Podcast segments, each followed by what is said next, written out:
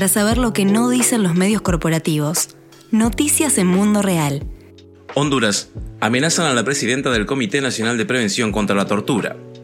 La abogada y defensora de derechos humanos Glenda Ayala es comisionada y presidenta del Comité Nacional de Prevención contra la Tortura, Tratos Crueles, Inhumanos o Degradantes de Honduras.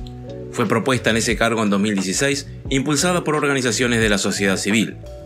En los últimos tres años, las amenazas contra ella se han incrementado, en consonancia con la militarización del país y los asesinatos a líderes sociales y defensoras y defensores de los derechos humanos, de la tierra y de los territorios. Pero además, en los últimos meses de 2021, no solo aumentaron las amenazas en su contra, sino también los hostigamientos contra su familia. El 28 de diciembre de 2021, la Corte Interamericana de Derechos Humanos, la CIDH, solicitó al Estado hondureño que adopte las medidas necesarias con enfoque de género para proteger los derechos a la vida e integridad personal de Glenda Ayala y su núcleo familiar. Tuvo que esperar 23 días para que las autoridades le asignaran protección. Amigos de la Tierra América Latina y el Caribe expresó su solidaridad con la defensora y exhortó a salvaguardar su vida. Radio Mundo Real entrevistó a Glenda Ayala para conocer cómo sigue su situación. Eh, mi nombre es Glenda Ayala, soy comisionada nacional del Mecanismo Nacional de Prevención contra la Tortura, CONAPREP, en Honduras, designada por las organizaciones de sociedad civil. Inicié a trabajar en el CONAPREP desde septiembre del 2016, en mi primer periodo de tres años, el cual fue ratificado por las organizaciones de sociedad civil en septiembre del año 2019 por otros tres años y el periodo que terminó el 22 de septiembre de este año, ¿verdad? A raíz de el trabajo que desempeño como comisionada nacional del Mecanismo Nacional de Prevención contra la Tortura, cuyo mandato es realizar visitas a los centros de privación de libertad, custodia o internamiento, he tenido durante estos cinco años una serie de eventos que van orientados a la obstrucción del trabajo que se realiza por parte del Mecanismo Nacional de Prevención contra la Tortura. Eh, dejar claro, ¿verdad?, que en los últimos dos años, en diciembre en 2019 se decretó un estado de emergencia en los centros penitenciarios a raíz de más de 59 muertes bajo custodia. Esto trajo como consecuencia que el, el, presidente de la República creara una comisión interventora integrada por Fusina en pleno dándole la administración de los centros de privación de libertad a las Fuerzas Armadas, ¿verdad? Esta situación pues ha venido a tener una involución en materia de derechos humanos, puesto que las personas que han estado eh, dirigiendo los centros penitenciarios no han recibido una formación sobre lo que es el sistema penitenciario nacional. Pese a los grandes esfuerzos que el Mecanismo Nacional de Prevención ha realizado con otras instituciones nacionales como el Comisionado Nacional de los Derechos Humanos, donde nos sentamos en los primeros momentos de la intervención para ponernos a la orden y facilitar formación sobre los temas de tortura, tratos crueles, inhumanos y degradantes y sobre el, mandato del CONAPRE a todos los directores, miembros eh, activos del ejército. Esta labor pues obviamente se vio eh, marcada sin mayores resultados en la práctica al momento de hacer nuestra visita. Pues la obstrucción de los ingresos cada vez más fueron en ascenso y obviamente el, nivel de falta de, profesionalismo, pues obviamente también no se dejaron esperar. Como comisionada nacional he sido víctima, ¿verdad? No solo de discriminación por el tema de mujeres, ser mujer en, este contexto militar y con el tema tan arraigado del machismo, ¿verdad? Yo creo que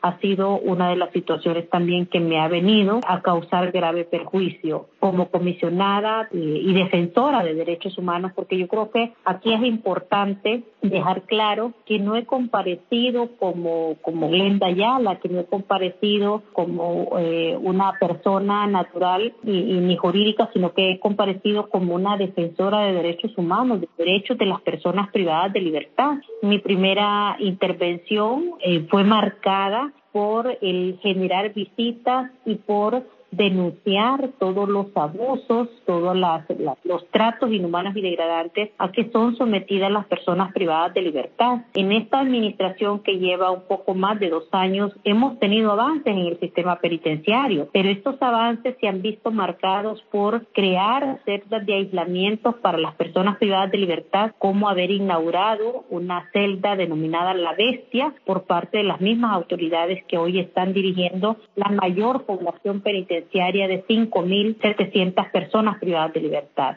estos avances que ellos han mostrado, en donde se ha visto con mayor ímpetu el encierro, el las políticas de encierro, de aislamiento y de incomunicación a favor de las personas privadas de libertad, han traído como consecuencia que se incremente eh, al ciento por uno el índice de corrupción en los centros de privación de libertad. No es cierto que no eh, ingresen armas de grueso calibre a los régimen de máxima seguridad, si están ingresando armas de grueso calibre, si están ingresando objetos prohibidos e ilícitos como droga y estos muchas veces pues obviamente a vista y paciencia de las autoridades. En el tema específico de la defensa de los derechos de las personas privadas de libertad, he sido eh, una designada de sociedad civil que ha estado muy proactivamente atenta a las denuncias en forma sistémica y reiterada que han presentado los familiares al Mecanismo Nacional de Prevención contra la Tortura, en donde eh, se llegó en, en abril del año pasado una denuncia en donde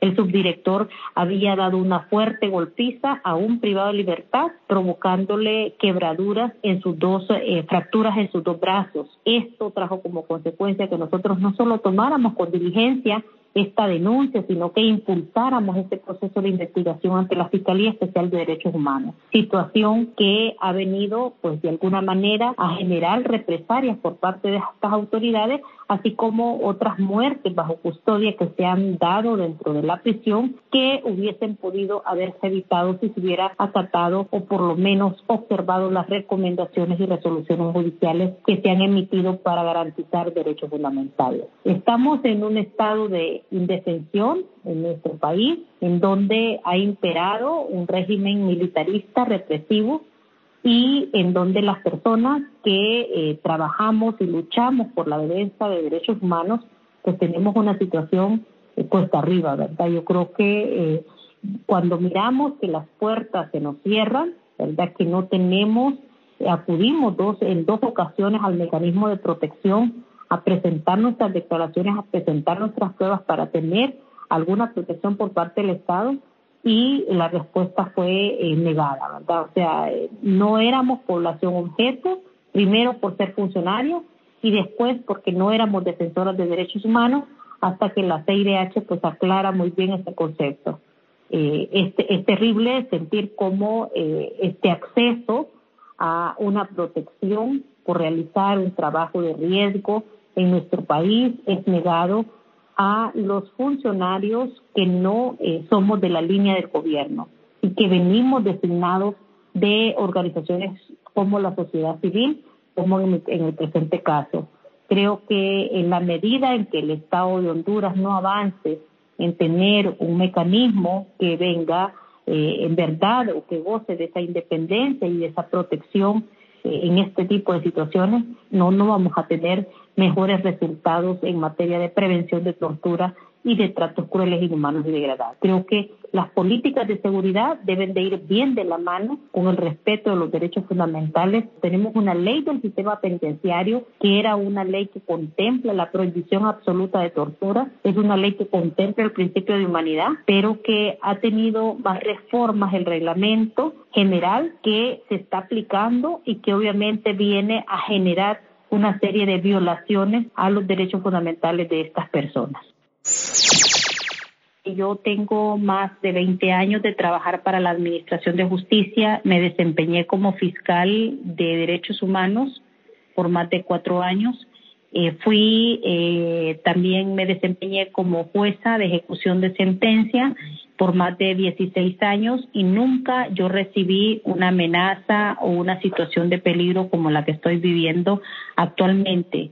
En los primeros tres años, si bien es cierto, ha habido obstrucción al trabajo, ¿verdad? Y ha habido bastantes dificultades de acceso. Eh, no es menos cierto que, que, hasta en este momento he tenido una amenaza tan fuerte como la que actualmente estoy eh, enfrentando, ¿verdad? Y digo enfrentando porque es una situación en donde hay todo un plan preconcebido precisamente para causarme daño a mi persona y a mi, o a mi familia y esto pues de alguna manera creo que pudo haberse evitado eh, aplicando los correctivos en tiempo, ¿verdad? Creo que el que las personas tengan licencia, eh, los funcionarios del Estado, los miembros del orden asignados a estos centros tengan prácticamente licencia y protección para delinquir, esta es una situación grave por la que atravesamos nosotros, ¿verdad? Los que estamos trabajando y que señalamos este tipo de situaciones arbitrarias, pues obviamente seremos ese blanco al que hay que quitar precisamente para seguir cometiendo este tipo de hechos. Actualmente me encuentro en una situación eh, grave, ¿verdad?, de, seguridad, eh, al grado tal que nunca en mi vida había eh, atravesado de tener a, seguridad, ¿verdad?, que estuviera pendiente de, mis salidas o de mis traslados y pues estoy en una, en una situación de grave crisis, no solo mi persona, sino que también mis hijos, mi familia. Yo creo que ningún ser humano eh, debería de pasar por esta situación. Ningún funcionario eh, que esté trabajando en materia de derechos humanos debe de sentirse este, esta amenaza por defender los derechos de las personas eh, que están eh, más vulnerables por encontrarse en privación de libertad. Creo que en todo Estado de Derecho se debe de respetar, ¿verdad?, las competencias de cada uno de los órganos y se debe de asegurar mínimamente el que las personas que trabajamos en estos escenarios, pues obviamente tengamos un mínimo nivel de protección por parte del Estado, quien es el llamado principalmente a brindarme, ¿verdad?, este servicio, al igual que a todas las personas que trabajamos en esta materia de derechos humanos. Como comisionada, pues ha sido una serie de denuncias que he remitido. Sí, también estoy consciente y estoy eh, muy, pero muy eh, orientada de dónde provienen estas amenazas.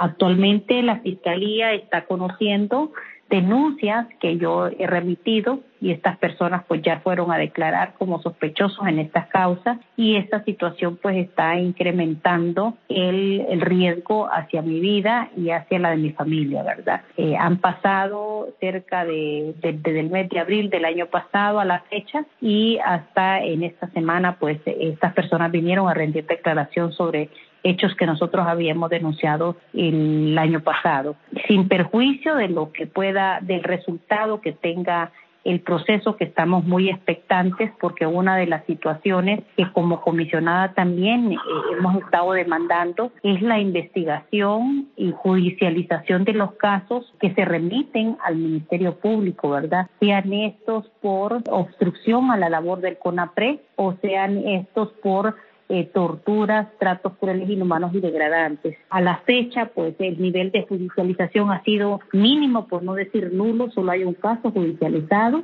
eh, de los que nosotros tenemos conocimiento que hemos remitido y esto pues significa que eh, la impunidad está favoreciendo a estas personas que tienen estas todas las vías y todas las, las herramientas del Estado, ¿verdad?, para causar daño a los que estamos trabajando en este escenario. Eh, nosotros miramos también con mucha preocupación, y debo decirlo, que la CIDH hizo la comunicación el 28 de diciembre y fue hasta el 13 de enero que yo me reuní con o se me convocó para reunión con el comité eh, de protección de derechos humanos. Hasta ese momento eh, no tenía seguridad por parte del Estado. He tenido que pasar una Navidad eh, bastante compleja, con grandes temores, con graves riesgos, dispensando, viendo las medidas de autoprotección para mi persona y para mis hijos. me ausenté por más de tres semanas de la oficina y eh, todo este tipo de situación. Estuve sola en este proceso, ¿verdad? No tuve ese respaldo que el Estado debe de darme. Eh, con excepción del CONADE que tuvo a bien, ¿verdad? Al ver que no tenía una respuesta aquí en Honduras, presentar la solicitud ante la CIDH. Agradezco enormemente la diligencia de la CIDH pero que de alguna manera me preocupa el hecho de que eh, el Estado de Honduras pues haya tardado mucho en dar una respuesta inmediata a una situación grave de peligro. Hasta el día de ayer, a la una de la tarde, fue que se me asignó la escolta, eh, no se me asignó tiempo atrás, sino que hasta el día de ayer. Entonces, cuando uno mira este tipo de situaciones, dice uno, ¿qué pasa aquí, verdad? O sea, tiene que pasar algo, tiene que morir una persona para darse cuenta que el Estado debe de actuar de forma inmediata y diligente para la implementación de medidas. En la actualidad, pues, en, Honduras hay cualquier cantidad de muertes que se dan y muertes de mujeres que están en la completa impunidad, en donde no se ha investigado ni quiénes son los responsables y eh, el Estado no asume su responsabilidad, ¿verdad? Y tampoco la, la esmerada diligencia para investigar esta situación de estas muertes. Entonces, nosotros nos encontramos en una situación en donde, pues agradezco mucho, ¿verdad?, a las organizaciones como el CPTRT, el doctor Juan Almendares, la licenciada Alba Mejía, a la Organización Mundial contra la Tortura, ¿verdad?, que han estado ahí eh, apoyándome y que de alguna manera me han brindado su, solidaridad y pues eh, que me han orientado también para hacer público esta situación grave por la que estoy atravesando, ¿verdad? Que no quisiera que eh, pasara a ninguna persona y a ninguno de los que trabajamos en este medio. Quiero eh, también externar mi preocupación eh, porque yo sí considero que el Subcomité Internacional de Prevención contra la Tortura debe de intensificar sus esfuerzos para contar con un protocolo de actuación para proteger a los miembros o miembros de los mecanismos nacionales de prevención, ¿verdad? que por razón de nuestro trabajo nos encontremos en una situación. Creo que este tema no ha sido tocado ni discutido a nivel del subcomité y que valdría la pena considerar. Si hay algo que me deja como lección aprendida esta experiencia es que eh, el luchar o el defender a un grupo en condición de vulnerabilidad en los países como nuestros, como Honduras, que está militarizado, es como eh, ser víctima o estar dispuesto a ser víctima de discriminación por ser mujer y también de, eh, de alguna manera recibir, ¿verdad? O no recibir el apoyo que debería de recibir por parte del Estado, ¿verdad? Como eh, ente que debe de regular las políticas en materia de derechos humanos. Creo que hemos estado desvinculados de la finalidad que debe de buscarse, ¿verdad? Que es la prevención de la tortura y que nuestras recomendaciones en un contexto de militarización pues han ido eh, a parar en el vacío, ¿verdad? Eh, si se cumplieran o si por lo menos se observaran las recomendaciones, creo que mejoraríamos las condiciones de derechos humanos en Honduras. Pero no ha existido una voluntad política actualmente estamos, estoy atravesando no solo por una crisis emocional, ¿verdad? sino que también laboral, porque la institución del CONAPRE está integrado por tres comisionados y debo de decir que uno designado por el legislativo, otro por el ejecutivo y su servidora por sociedad civil. No se adquiere el mismo compromiso. Alguien me preguntaba qué requisitos debería de tener un comisionado o comisionada para ser miembro de esta institución. Yo creo que eh, que la persona conozca el trabajo del CONAPRED, que conozca las condiciones de privación de libertad, que tenga por lo menos esa meritocracia de cinco años de conocer o de trabajar en este medio, creo que adquiere un grado de sensibilidad y empatía para comprender, ¿verdad?, lo complejo que es el trabajar a favor de estas clases menos favorecidas. Si no, entonces nos convertimos en funcionarios que solo estamos eh, en la institución para cobrar un salario. Yo creo que ha sido una característica fundamental de los designados por sociedad civil, eh, que hemos sido dos mujeres y que eh, hemos tenido esa empatía para poder trabajar y sensibilizarnos, ¿verdad? Mostrar resultados positivos en este, en este, en este trabajo tan duro y que de alguna manera pues esto nos pasa en algún momento la factura por eh, hacer o cumplir con nuestro trabajo de defensa de derechos humanos. Pues en el ámbito personal, Una de las mis, mis más grandes preocupaciones ahorita es poder ver cómo me salgo del país con mi familia, por lo menos de forma temporal, porque siento eh, que no hay condiciones en Honduras para seguir desempeñando esta labor. Con mucho dolor lo digo, porque eh, mi mandato pues todavía no termina, porque estábamos haciendo cosas positivas en favor de más de 21 mil personas privadas de libertad y pues que hoy nos encontramos, me encuentro en esta situación tan, tan compleja, ¿verdad? En el ámbito de la transición, pues eh, teníamos muchas expectativas con el nuevo las nuevas autoridades de gobierno, pero con lo que acaba de ocurrir hoy en la mañana en relación a la Cámara Legislativa, pues esto viene a desbaratar cualquier esperanza que nosotros pudiésemos haber tenido, ¿verdad?, para que rescatar, ¿verdad?, o para volver eh, a la institucionalidad.